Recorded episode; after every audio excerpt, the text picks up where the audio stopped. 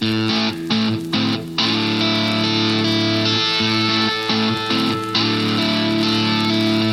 everybody, and welcome to another edition of the Pactum. I'm Mike Grimes here today with Pat Abendroth. Pat, what are you up to over there? Oh, I'm over here ready to roll on this episode. We're going to talk about a serious matter. We're going to talk We are. about marriage, divorce, and remarriage. Yeah. So serious, important, uh, affects a lot of us. Affects, it affects all of us in one way or another. Sure, yeah. But it's also controversial because it is what it is. So I guess maybe we should do something lighthearted on the front end. On the Mike, front end, yeah, we should. because it's not going to be a lighthearted episode Right. because of the subject matter. Sure. But it is biblical, and we're going to seek to be biblical. I guess what I'm up to is I'm trying to sneak shopping in because Oh, get your Christmas it's- shopping? It's December. Yeah. I realize we're not supposed to uh, date ourselves and talk about current events. Right, yeah. But come on, if Yeah, you're, if you're yeah. listening in July, if you're binge listening, happy Merry Christmas in July. Christmas in July. I'm sure they're playing Christmas movies on Pat's favorite channel, the Hallmark Channel. Okay. So, right. So I'm I'm trying to I'm trying to check off check my list and I have a lot of things I need to buy and who wants to go Christmas shopping? I don't really want to, but I'm I'm feeling the pressure. It's getting close Yeah. and I still need to buy some things. say we just had to do a last minute oh no order some stuff. Oh, you yesterday. did. Oh, oh yeah. you did. Okay. I was looking at something last night and it said it will not guarantee by mm. Christmas, so I didn't buy it. Well, you just print the picture of it, you know, and then you put it in a box, and right? That, that's about as good as a gift card. it is. So, Mike, let me ask you. Maybe, maybe this would be interesting. How about favorite gift you received as a kid growing up? Oh, on a man. Christmas morning. What would be a favorite gift or gifts? You know, one that stands out. I don't know, man. I I got so many great gifts growing up. Um, one that stands out though was the year my dad built us a tetherball pole. Do you know what Oh, tetherball I- I is? do, I right? do, yep. He pulled one over on us. Maybe I just wasn't too quick on the uptake, but he was out in the garage for you know a week or so prior to Christmas. Messing with an old tire and cement and this big pole, and I kept, "What are you doing? What what exactly are you building?" He told me he was building a dog run leash type thing. He was going to put this pole at the end of the driveway and attach it to the garage and let the dog run on the leash. And I fell for it. And lo and behold, on Christmas, it was a tetherball pole. So Mr. that was fun. Mr. But uh, Grimes made himself a tetherball. Pole. I had a bedroom in the basement at one point, and so the Christmas tree was in the basement. And so I don't know if my parents knew this. I used to get up in the middle of the night and check out all the gifts when everybody was asleep. So lots of fond memories doing that at Christmas. But You, you, sn- you snuck peeks? Yes, most definitely. I was too afraid of my I parents. to always do found that. where they were hiding it, you know. You did. Oh, yeah. My sister used to open some of the packages. Really? Or our grandma Erna, our German grandma Erna, she used she used to wrap things like in tissue paper. So you all you'd have to Oh. do is hold it up to the light, Right. kind of press on it. we could see what was inside. So What about you? Got a favorite gift you oh, got growing up? oh, I think may, well, I, one one year I got a Schwinn Mag Scrambler. And that was really like my introduction to BMX bikes. It was really cool. That was that was cool to get. Um, maybe oh, favorite for sure would be my GI Joe training tower Oh, orange. You know, it seemed like it was six feet tall, but it probably was Right. two feet tall. Yep. But the GI Joe could do the um, zip line down. Oh yeah. It came with like a sniper rifle. It came with grenades. It came with some kind of like M16 automatic rifle. Ooh, man. it was awesome. That's cool. Yep. Did you play with GI Joes growing up? I was n- hey, listen.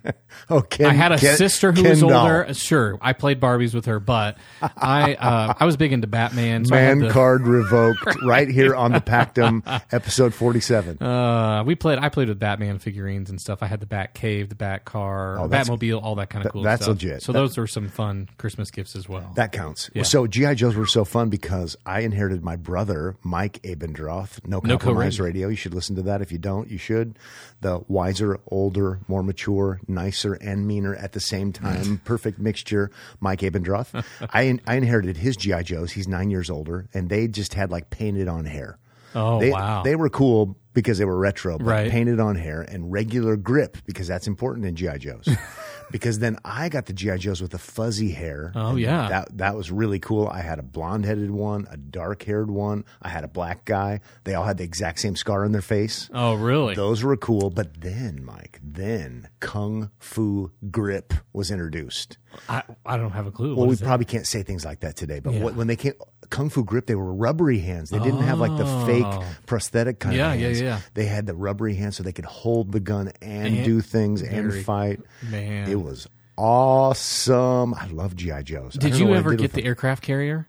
I see all these memes this time of year where say it's the 32nd anniversary of me not receiving the GI Joe airca- aircraft carrier. Oh, no. no, I didn't. I don't know what it is. Mm, I I, wasn't a GI Joe guy. I had both Jeeps. It was so awesome. I love GI Joes. So okay, we probably should talk about what we're going to talk Yeah, about. we can get into it. Episode 47, we are moving past Christmas and we are going to talk about the important, sensitive biblical matter of specifically, we're going to focus on divorce and remarriage. Right. But we're talking about marriage, divorce, and remarriage. Sometime we'll do something altogether positive just on marriage. Sure. But today we are compelled to talk about this because it affects so many people. It affects us. It affects people we love and care about. And we know it affects you, Pactum listeners. And so let's go ahead and start with a quotation. I've got a provocative quotation. Mm-hmm. So listen to this quotation and respond with your thoughts and feelings. Here we go. I, and I quote, I had sent her away with a decree of divorce. Does that sound very Christian? Does it sound tragic? Yes, I think it does, but I don't think it sounds very Christian. Yeah. But it does, in fact, sound exactly like what God says because it is a quote, quoting God. Uh, Jeremiah chapter 3, Jeremiah 3 8 is it is when God himself pronounces that he is divorcing Israel. Well, I wanted to start there because I, I'm not so sure we hear that in Sunday school growing up, no. or we hear it from the pulpit. Sure. Uh, especially if we're coming from kind of a conservative, again, Bible believing conservative, maybe fundamentalist, maybe not background, to actually even know that God Himself divorces. And God is good, righteous, and holy. So therefore, you could be good, righteous, and holy and divorce. So here we are, off to the races. Off to the races, jumping in the deep end already from the get go. right? Trying to be provocative, trying to get things uh, moving forward. We are going to focus today on what Jesus has to say, the God man, what he has to say about divorce and by implication, remarriage. We are going to also look at one of his apostles. We're going to look at the Old Testament, New Testament. Maybe we should start with a bit of a, oh, I don't know, maybe a qualifier. Sure. Yeah. Let's let's acknowledge the fact that God loves all different kinds of people. He loves single people, so we do too. Yep, we do. Uh, he loves married people, and so do we. So do we. He loves divorced people, and so do we.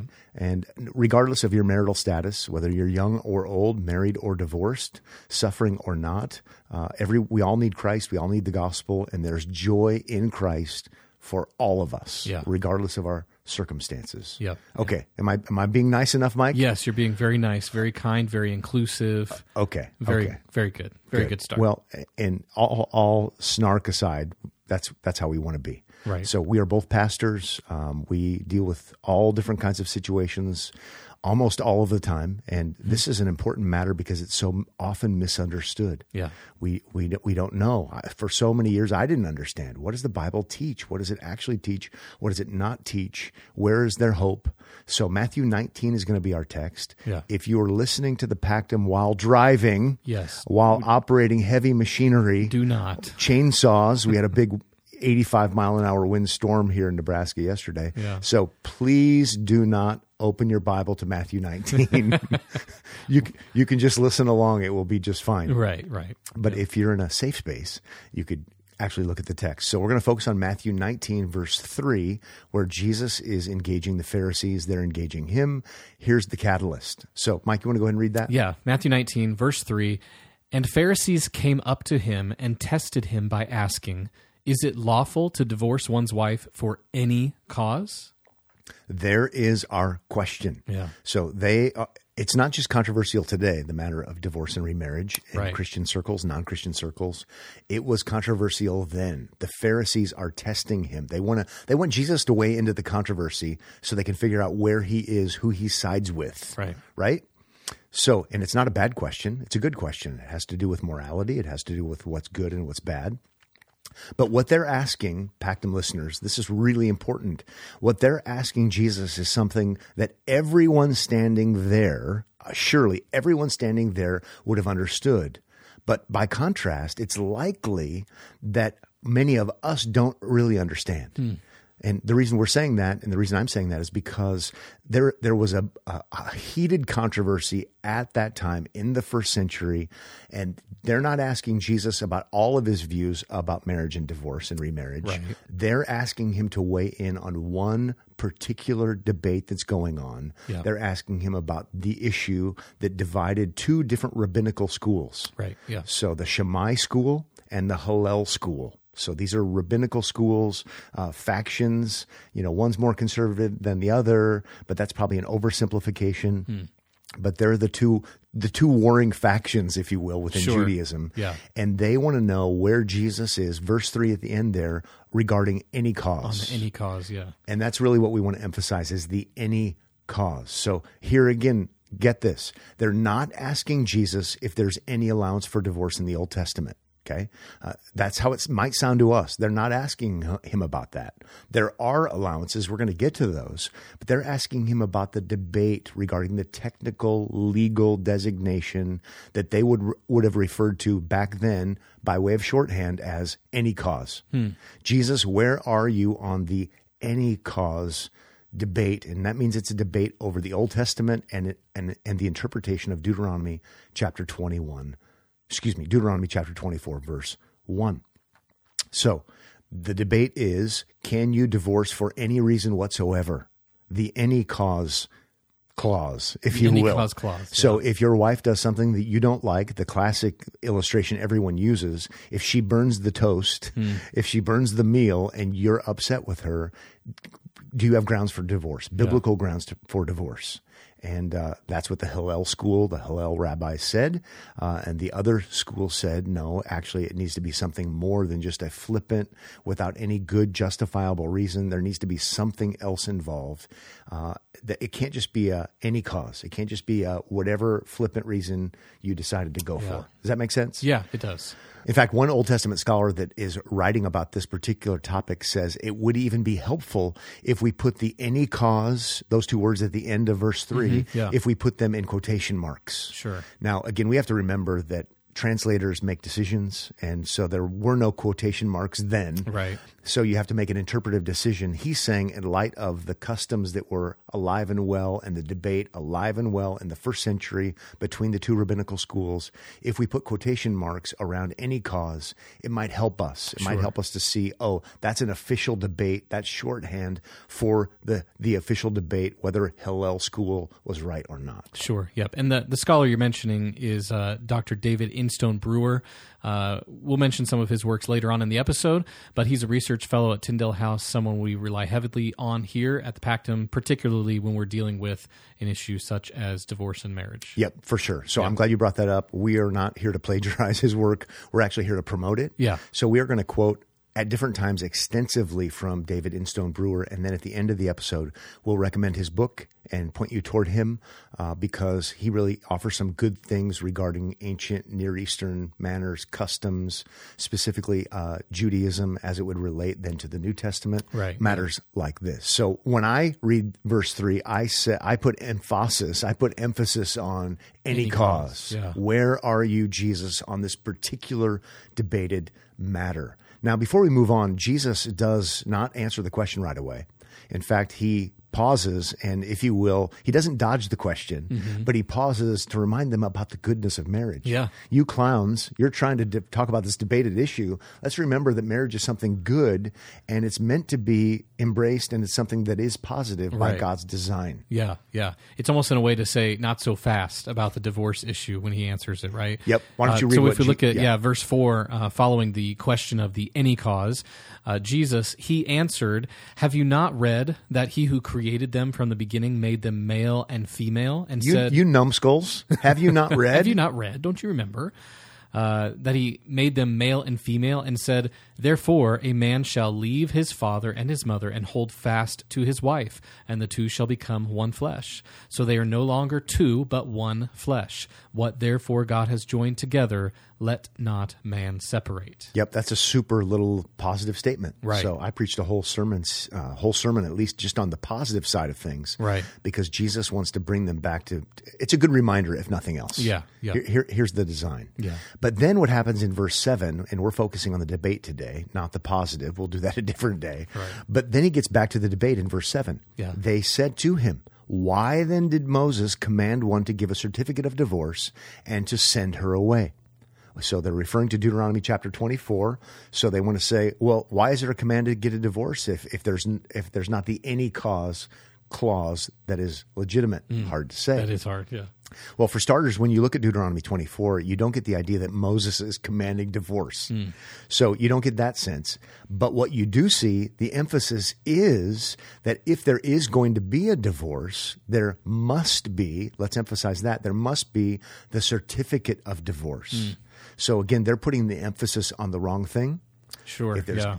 not, hey, let's get a divorce. Yeah. It's if there's going to be a divorce, one thing you do have to do is you have to provide the certificate, and you provide the certificate so that she, in that particular case, it's the wife, she is free. She is free to move on. She's free to remarry when there is a divorce. Right. So stress is not on, hey, everybody go get a divorce. Right. No, but if you do, If if there there is. needs to be one, there must be a certificate which gets into the historicity of things, why it's important. That's why I think Instone Brewer is so helpful. He says this The law of Moses limited the damage that divorce inflicts by forcing a divorcing man to give his ex wife a certificate that, w- that would allow her to remarry. I think he's onto something. I think he's right. You don't need to take our word for it. We'll recommend the book. Uh, but history's on his side. I think the text is on his side. Uh, it's going to allow her to be free, which brings us to some lengthier quotations from Instone Brewer Yeah. to help us to better understand the setting, to understand what's going on, to better appreciate the Old Testament. I personally think if we knew the Old Testament better, maybe we wouldn't find ourselves Sure. uh, in the mess that we're in. And here's a scholar helping us. Again, conservative, Bible believing scholar, not somebody who's trying to, to, to go lefty on us. Right. Uh, but maybe we should listen to what he has to say a little bit and weigh in a bit regarding the history of things. Yeah, Instone Brewer says it's very difficult, however, for you to get remarried when the law says that your original husband can reclaim you at any time and can also reclaim your children. He might wait till your children have become economically useful workers and then decide to enforce his rights. So he's not talking about now. He's talking about back then Right. in the ancient world, in the Old Testament world. Right. She needs to be able to prove that she's no longer married to that guy. Right, Or yeah. he might claim her back. Yeah. Yep. Yep. Uh, Instone Brewer again says the most impressive differences between the laws of Israel and those of other ancient Near Eastern nations were in the laws of remarriage. Seriously, Yeah. I, I'm, I, that's emboldened in my notes Yeah. because Israel's going to stand apart and be different because they are are allowing remarriage. Yes. They're Yes. known for doing this. Yeah. It says uh, in other countries it was difficult for an abandoned woman to get remarried. But in Israel, this unfairness was corrected by giving her the right to receive a divorce certificate from her husband. And then in quotes, it's quoting Deuteronomy 24 1. He writes her a certificate of divorce and puts it in her hand and sends her out of his house. That's Deuteronomy 24 1. This certificate had to be given to any woman who was abandoned or thrown out by her husband. It confirmed that her husband had divorced her and meant that it was safe for another man to marry her. He didn't have to worry that her first husband would return one day to demand his wife back. I think it's super helpful. yeah. So if he's right, this is giving us a bit of an aha moment, at least aha moment, at least into understanding the Old Testament. Yeah, for sure. Yep. Yeah. He, there's a little bit deeper dive he takes into history, and I think it's probably worth it. We're reading probably more to you on the Pactum today than normal, uh, but as you're operating that chainsaw or taking care of your little kids or doing the dishes or yard work or whatever you're doing, uh, we think you'll be edified by this, and it will help you better to understand the Old Testament, Yeah. to better understand Israel. Yep. And so let, let's offer a little bit more insight. Yeah. Some privileged wives of high ranking army officers, so this is not universal, but some, this is not Israel, but broader than that, were given a similar certificate if their husbands were missing uh, and presumed dead after a battle. Without a body, it was uncertain if the husband was really dead. And so the wife was not able to remarry, no matter how long he was missing. But the Middle Assyrian law made a special concession for such a wife. After waiting for two years without news of her husband, she was given a quote certificate of widowhood. So he's stressing the, the officiality of it. Sure. This contained the words, and here's the quotation. Listen to this. You are now free to remarry, or excuse me, you are now free to marry any man you wish. There's the quotation within the quotation. These same words, Brewer says, these same words are found in all the Jewish divorce certificates. Ah, interesting. All the Jewish divorce certificates that have survived from the earliest times. And we can therefore presume that these certificates were patterned on something like this ancient concession for war widows of high ranking officers. All Israelites shared an equal rank in Moses' law the men and the women. It wasn't just high ranking women who could have this type of certificate, but any woman whose husband abandoned her. The law of Moses recognized that our sinfulness can end a marriage, and it made sure that women didn't suffer more than could be avoided. Hmm, that's really helpful. It, it really, really is. So we're just looking at ancient Near Eastern things. We're looking at ancient Jewish certificates that do exist. So we are thankful for archaeology. Right. We're thankful for ongoing research that can help us better understand the Bible. Yeah. So if you're struggling at all to hang in there with us, we're, we're in a sense building an argument Yeah. and moving toward uh, acknowledging that there are allowances for divorce and remarriage, and they are biblical allowances for divorce and remarriage. And we need to read Matthew 19 and other similar texts in a greater context. And we need to understand uh, that there's more to be said in the Bible than what Jesus was saying, addressing one particular issue. There's a lot more going on. Yeah. So that brings us to verse 8 in our text of Matthew 19. It says, He said to them, Because of your hardness of heart, Moses allowed you to divorce your wives, but from the beginning it was not so. So, again, another good reminder, aiming back to Genesis chapter 2, and another kind of have you not read? Right, yeah. And have you not read not just um, Genesis, but also what Moses had to say? Have you not read it correctly? It is true. If there were if there were no sin in the world, there would be no conflict Right. in marriage. Yeah. Every marriage would last. Yep. But it simply isn't the case, and so there is allowance at times. But now getting back to the the crux of the matter. I like the word crux. Uh, getting back to this matter regarding the Hillel debate, verse 9 says of Matthew 19, And I say to you, this is Jesus speaking, whoever divorces his wife, except for sexual immorality, and marries another, commits adultery. So, in other words, as far as the debate at hand goes, regarding what you're asking me about the Hillel any cause debate, Jesus clearly disagrees with the any any cause position. Right. Yeah. So connect once you can look at your Bible again, draw a line from verse 3 to verse 9. Yeah, yeah. And Jesus answers that. But I've got 3 stars here in my notes saying, but notice this. If you do the any cause, flippant kind of divorce, you will be committing adultery upon marrying another because your first marriage was never legitimately broken. Hmm. The any cause thing doesn't legitimately break the marriage covenant. It doesn't Right, yeah. legitimately break the covenant vows. So burning the toast is not breaking your marriage vows.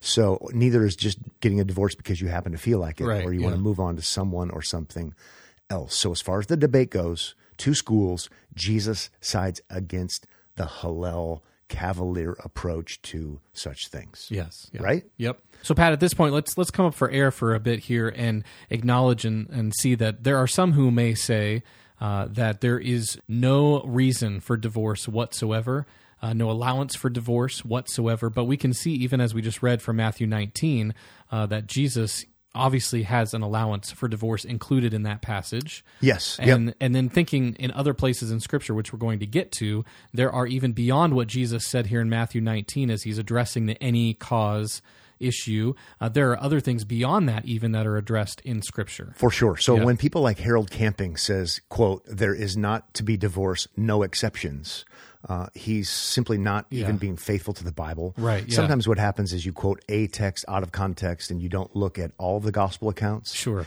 You just go to Mark or you just go to one of the others. And no, what we do is we think the whole Bible's inspired by God. And so we, we're going to look at all of the texts and allow them to speak. And clearly, based upon even the Hillel debate, Jesus himself acknowledges there are grounds for divorce. Right. And so we're, we're building the argument here. So let's at least say that. Mm-hmm. But we keep stressing the fact that Jesus was only addressing one particular matter. Right. And so when we broaden the scope and we look at Jesus' apostles, Mm-hmm. and so and we think all of the Bible should be red letter because it's all inspired by Right, God. And so Paul's not lesser than Jesus when he's writing under the inspiration of the Spirit or when he's writing inspired texts, if you will, when he's carried on.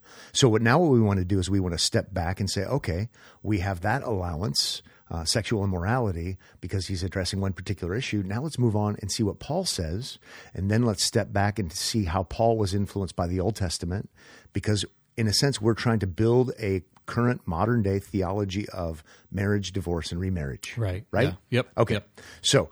I'm pretty sure that is not the only ground for divorce because we have it under inspired authority uh, that there are other grounds for divorce. At least one for starters, because that brings us to what Paul says in 1 Corinthians chapter 7 verse 15, but if the unbelieving partner separates, let it be so. In such cases, the brother or sister is not enslaved. God has called you to peace. So, the greater context, we're probably not really going to get into it, but some Christians were thinking if I'm married to an unbeliever, I just got converted, maybe I should divorce them. No, stay mm-hmm. where you are. It's a good thing to stay married. But if the unbeliever leaves you, he says you're not enslaved. And if you're not enslaved, in other words, You're free. you're free. Yeah. And I want to stress that because to be not enslaved is a good thing. Yeah. It's Yeah. positive. To be not enslaved is to be free. And that, even though there might be grief and difficulty and tears, freedom is something that brings mm-hmm. happiness and joy. Yeah. even if it's clouded. So you are not enslaved. Yeah. This is positive. Therefore, there can be divorce. Therefore, there can be remarriage. Remarriage, if yeah. you're free, yeah. you can be remarried. No doubt, unless we have some kind of like super stringent uh, right wing agenda theologically to keep people uh, in their place, so to speak, or be more conserv- conservative than the Bible is.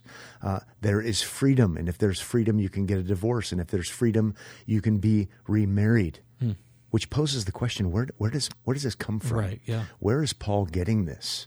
And in Stone Brewer, the author we like, and our own perspective w- would be the Apostle Paul's not getting it from thin air. Yeah. uh, he he didn't he didn't get this even from a new revelation. I don't think, even though he's writing under inspiration, he gets this from the Old Testament. Just like Jesus draws upon the Old Testament and the Jewish rabbinical tradition, the good Jewish rabbinical tradition, Right, yeah. not the Pharisaical one they're drawing upon the past. They're drawing upon what the Bible had already said, God's word had already said. And for example, Exodus 21 is a key text. Mike, do you want to read verses 10 and 11 with some appropriate emphasis? Yes, I can do that. Exodus 21, 10 through 11. If he takes another wife to himself, he shall not diminish her food, her clothing, or her marital rights. Think intimacy and affection. Okay. And if he does not do these three things for her, she shall go out for nothing without payment of money. So, in other words, she's free to move on. She's free from the marriage. Marital, bo- marital vows are broken. The marriage covenant is Right. broken. Yeah. And when that's the case, she is actually free, which is really eye opening. There we have it in inspired scripture. Yeah. That's the kind of thing that the Apostle Paul could have drawn, drawn upon. No doubt he would have. So again, quoting an ancient Near Eastern scholar, quote, both Jesus and Paul use the language and terminology used by the rabbis. Hmm. They sound like not like they're making things up or Right. coming up with something new on their own. They're they're coloring with the line, coloring within the lines Sure. of the rabbinical tradition, Yeah. the good kind. Yeah. So when you read 1 Corinthians 7, don't think that seems to come out of left field. That seems to come out of nowhere. Yeah. Why is Paul going rogue? No, he's not going rogue, just like Jesus wasn't going rogue. Hmm. So they, they are coloring within the lines. The people who stood there with them, let's put it that way, the Jewish people who would have heard them speaking would have known that they weren't just, you know, spitballing. Right. Yeah. Yeah. Yeah. What, what does that even mean? I have. I've never said it before in my life, but I think I it has it- something to do with It seems appro. That sounds like we, the right. we might need to look it up and make sure I'm not like swearing and I didn't mean to swear. so, so again, from the book that we like that we're going to recommend at, the, the end. end. of the Yeah. episode, Yeah. Exodus 21, 10 to 11 is case law. So we can look for the principles that apply to all marriages that involve neglect. So again, it's stressing the fact that the Exodus text was used by the Jews as an example, as case law. So here's what was said in particular. Let's see people who were in slightly different situations. Those were like they were called like slave wives, which sounds terrible. Uh, wasn't a good or appropriate. But if they were treated with such dignity, let's argue from the lesser to the greater, we can principalize the text. We can use it as case law. Yeah. And we can apply the Bible to people in other situations. Sure, yeah. So I'll continue reading. The rabbis found the following principles in this text. They reasoned that if a slave wife had the right to divorce a husband who neglected to supply food, clothing, and conjugal love, then a free wife would certainly also have this right. Hmm. And they argued that if one of two wives had this right, so did an only wife. Furthermore, if a wife had these rights, then a husband was also entitled to divorce a wife who neglected him. The biblical principle that is established, therefore, is the right of someone to divorce their partner if they neglect their vow to provide food, clothing, and conjugal love. So, Pat, as you're reading this and we're talking about this case law and uh, these issues and matters of neglect, uh, it, it sounds a lot like the modern day question of what about abuse in marriage? What Yeah. about abuse in relationships? Yep. I, I, if we're going to try to interpret and apply the Bible as it would relate to divorce and remarriage, the way the Apostle Paul did, the way Jesus did, the way the Jews before them did, it certainly is relevant. Yeah. And the book again says abusive situations were covered by these laws hmm. because physical abuse and emotional abuse are extreme forms of neglecting material support and physical affection. Hmm. Yeah.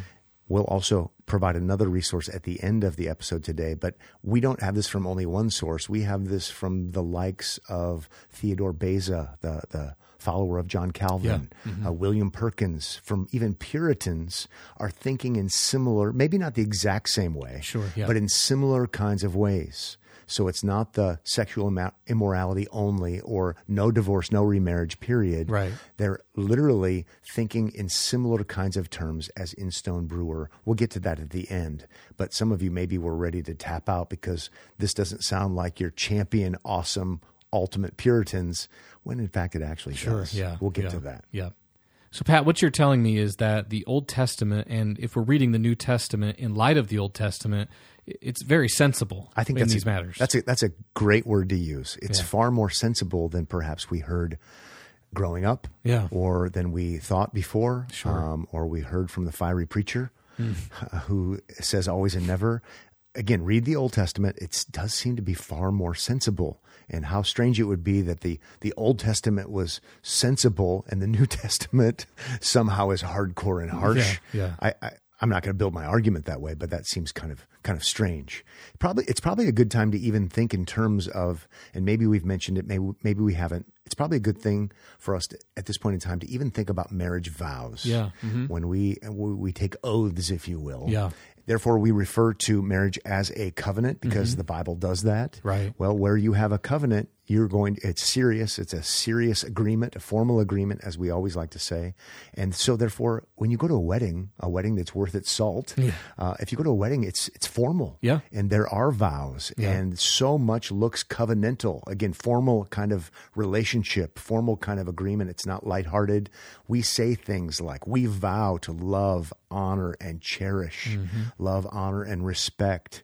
We say things here at Omaha Bible Church like, "To you I pledge my faithfulness." There's fidelity. Sometimes in vows we say in sickness and in hel- health, good times, bad times, richer or for poorer. We say to share all of life's experiences together. yeah. We get the idea. Yeah, yeah, yeah. Before witnesses, Yeah. right? We're swearing, if you will, Yep. before witnesses. Uh, we might even exchange tokens of Right. our Yep. allegiance and our commitment, like rings. Uh, it is there's an official pronouncement, so it's very formal. It's a big deal. And what we're looking at here, in light of Exodus, in light of Old and New Testament, where those vows are broken, Right. there could be a basis for an official breaking of the marriage because the vows have been broken. Right. The covenant has been broken, if you will. Right. And Yeah. so I, I went to a, this is a little bit to lighten things up a little bit, Mike, I, I went to a wedding not too long ago, and the vows, oh boy, I mean, it was like I swear before God and everyone else to to love you perfectly, and all of the. I mean, yeah, vows are important, and we should promise big things, but be really, really careful because we should we should take the vow seriously. Yeah. Yes, but don't over don't overcommit yeah, yeah, because what we're saying is we're committed to these things. Right. Yes, by God's grace, but the breaking of the vows can lead to a legitimate divorce Sure, and yeah. legitimate remarriage. And so be careful what you swear, I guess, is what we should say. Yeah. Uh, and we don't mean that lightheartedly. We mean that seriously. yeah. And yeah. because where the vows are broken in light of the Bible, not just Instone Brewer, where the vows are broken, there actually is freedom. yeah, hmm And freedom is a good thing. You're not enslaved when the vows are broken. yeah, So you're not held captive. I think we probably need to draw things to a close. I think we're going a little long. We've tried to be sober minded about this because it's a sobering topic. It affects thousands and thousands of people. Right, yeah. Uh, pastors are listening, non pastors are listening.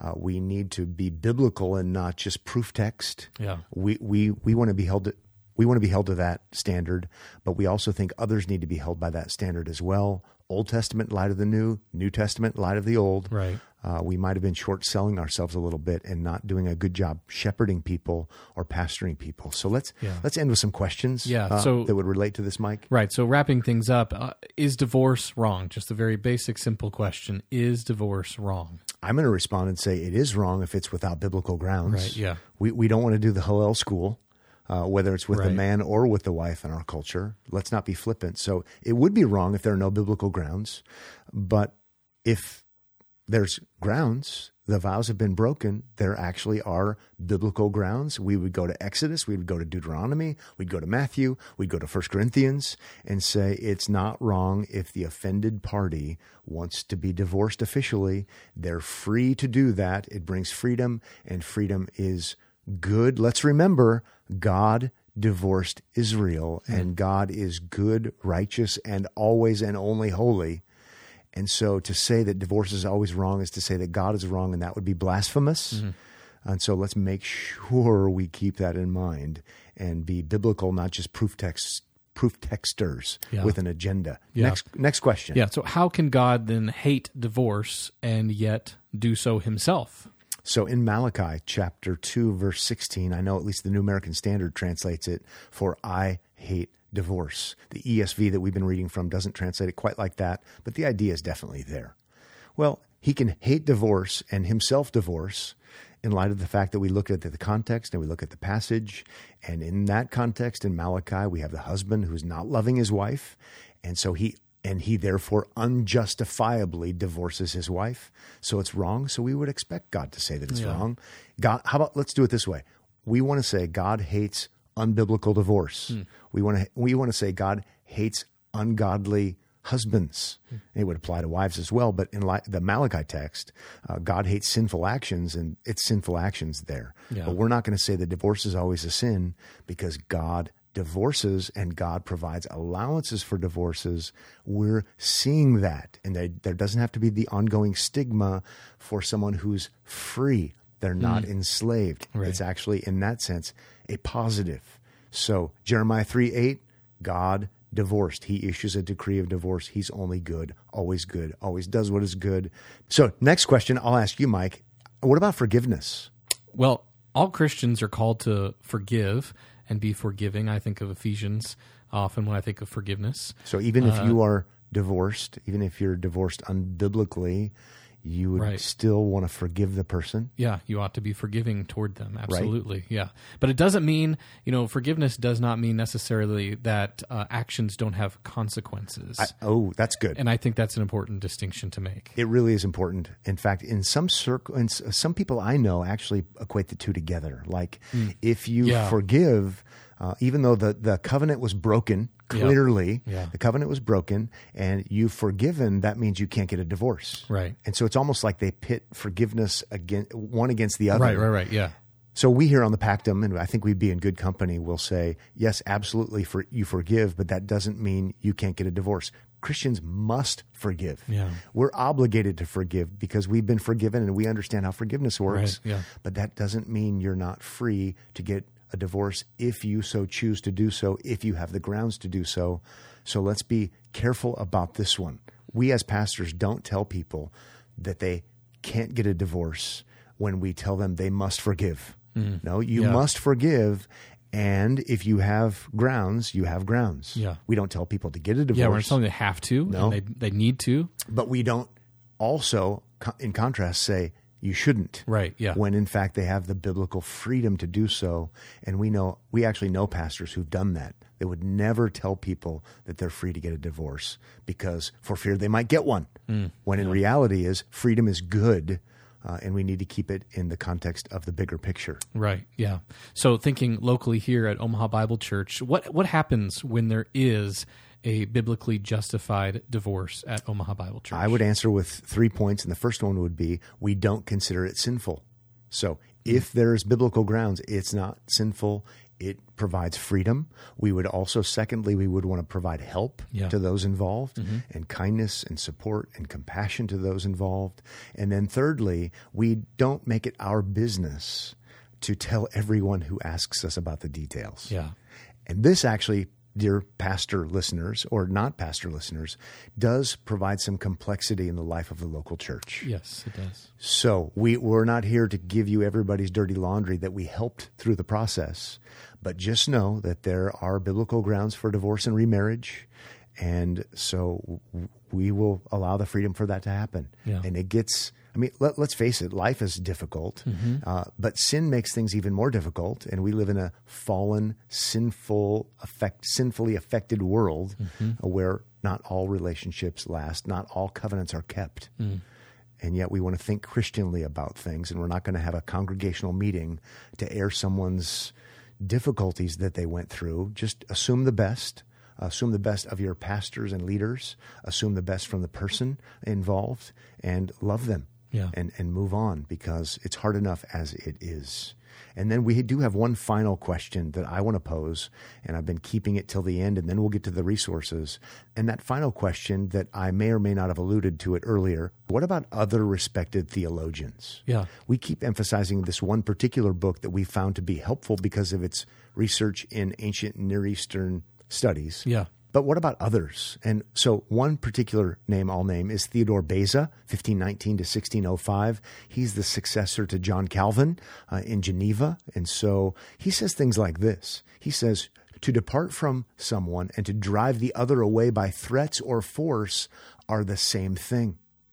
So he's thinking about that First Corinthians chapter 7 kind of example, yeah. what that might look like. It may not be physical abandonment. They may not have to actually change addresses to be not upholding their vows and, and in, in effect abandoning. Right. Beza also says uh, that he appears the deserter not only who positively refuses a mutual living together, but also who demands intolerable conditions from the faithful spouse. Beza is conservative. Yeah. I mean, some Yeah. ways, you, some people say well, he's a lot more of a hardliner than Calvin, even Hmm. in certain ways, and yet he seems to be in the same spirit of what we've been talking about here. Right. Yeah. William Perkins is another one, uh, a Puritan champion, if you will, 1558 to 1602. He talks about malicious dealings in a, in a marriage that may provide allowance for divorce. I won't quote him. We will provide a link to it. Um, but that would be a subcategory for him. Malicious dealings, a subcategory for abandonment. So, kind of similar to Beza in that sense. Right. Yeah. William Ames will be one final one, 1576 to 1633, another stalwart champion for the Protestant faith. Uh, in no way, sh- shape, or form theological leftist, very conservative, committed to the authority of Scripture, committed to the gospel, to biblical holy living. Well, he does something similar. He concludes this If one party drive away the other with great fierceness and cruelty, there is cause of desertion and he is to be reputed the deserter. Just a little bit of a, a sampling Sure. Yeah. from others who've gone before us who allowed for divorce and remarriage in light of 1 Corinthians 7 because they're principalizing. Uh, they're, they're doing what the Old Testament rabbis did.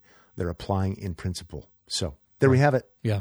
Well, any resources we might recommend other than the one resource we've been reading from, referencing throughout the episode by Mike, David Mike Instone un- Brewer. yeah, unveil the name of that book so people can go find it. the book is by David Instone Brewer. And I think we've said that a couple of times. David Instone Brewer. If you didn't catch that one more time, David Instone Brewer. And the book is titled Divorce and Remarriage in the Church. And we'll link to that in the show notes. Yep, published by InterVarsity Press. Um, I have the hard, I have the paperback edition. I have the Kindle edition. It really helped me in thinking through some of these issues, even when I was going to preach on Matthew 19. Yeah, yeah. So we'll commend that to you. He has a website. They have all kinds of things uh, available to you as well. Sure. You could also look at his ancient Near Eastern studies kind of stuff.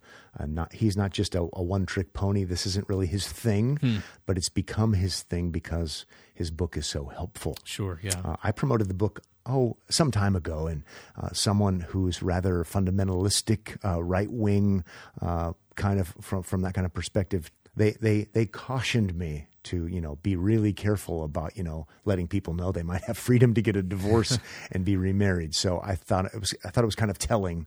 Um, we we we don't want to see people get no, divorces. no, not at all. But where there is biblical allowance with God's blessing that brings freedom, Mm-hmm. uh, then we certainly would want people to know about that. And we're not going to be those kinds of people that say, well, if you tell people, they might take advantage.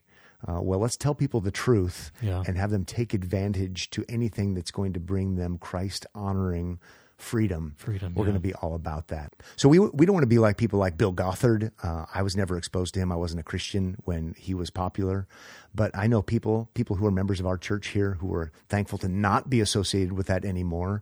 But Bill Gothard, I think, is the one who said something like, "Well, we, we're going to put fences up, otherwise the ducks will fly away." Mm. And he used something some illustration like that because he didn't want to tell people that there are biblical allowance for divorce and remarriage for fear that they might fly away.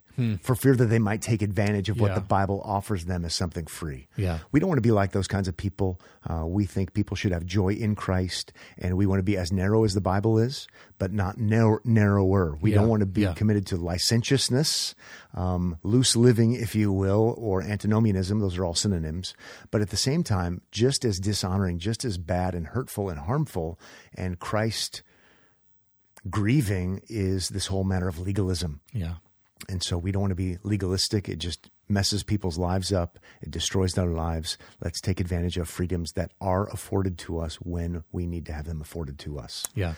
One final resource comes from the Presbyterian Church of America. Hmm. We're not members of the PCA, but we have lots of friends who are. And if you are somebody who wants to do a big deep dive into all these things mm-hmm. and you want to find those quotations from Perkins or Beza or William Ames, there's a really interesting paper that they put out. Uh, we'll provide a link in the show notes. It's called Divorce and Remarriage. It's a real, it's a really long paper that the PCA put together. So you can find that there on PCAhistory.org. We'll provide the specific link, but it's really interesting and insightful looking at the Reformed in the past and to see that even the stalwart conservatives were reasonable hmm. in their interpretation and application of the Bible. Hmm, yeah. Well, thank you for joining us for this edition of the Pactum. We're thankful for you, our listeners. We'd encourage you to give us five stars wherever you can. Just For be- sure, five Yes, stars. because it helps others find the Pactum. We encourage you to be in touch with us on Twitter, the Pactum, Instagram, the Pactum Theology. You can be emailing us, connect at thepactum.org. We'll see you here next time on The Pactum.